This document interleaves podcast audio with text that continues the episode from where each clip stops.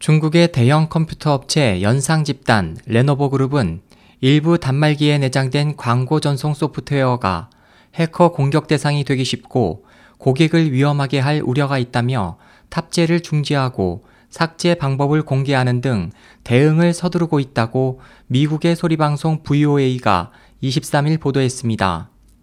레노버는 올해 1월 고객으로부터 부당한 팝업 광고 표시 등 다수의 불만 사항을 받아 애드웨어 슈퍼피시 탑재 중단과 서버 접속 차단 등의 대책을 강구했습니다. 이 애드웨어가 탑재된 레노버 PC의 출하 대수는 밝혀지지 않았지만 레노버에 따르면 지난해 9월부터 12월까지 1600만 대의 노트북과 데스크탑 PC가 출하됐습니다. 미국 정부는 지난 20일 윈도우 운영체제에서 발견된 보안 취약점을 악용한 공격 위험에 대해 우려를 나타내고 레노버사에 소프트웨어를 즉시 삭제하도록 호소했습니다.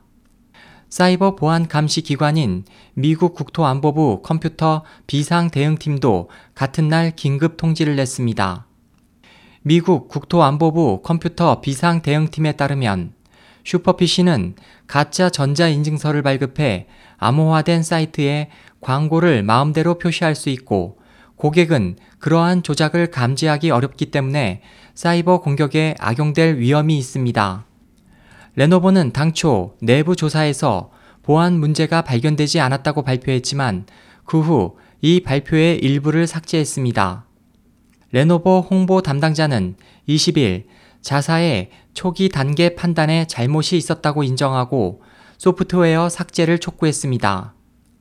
슈퍼피시에 의한 잠재적인 취약점을 해결하기 위해 레노버는 21일 자사 사이트에서 수동 삭제 절차 외에도 자동 삭제 툴을 공개하고 보안 전문 업체인 맥아피와 마이크로소프트와도 연계해 긴급 대책을 강구하고 있다고 밝혔습니다.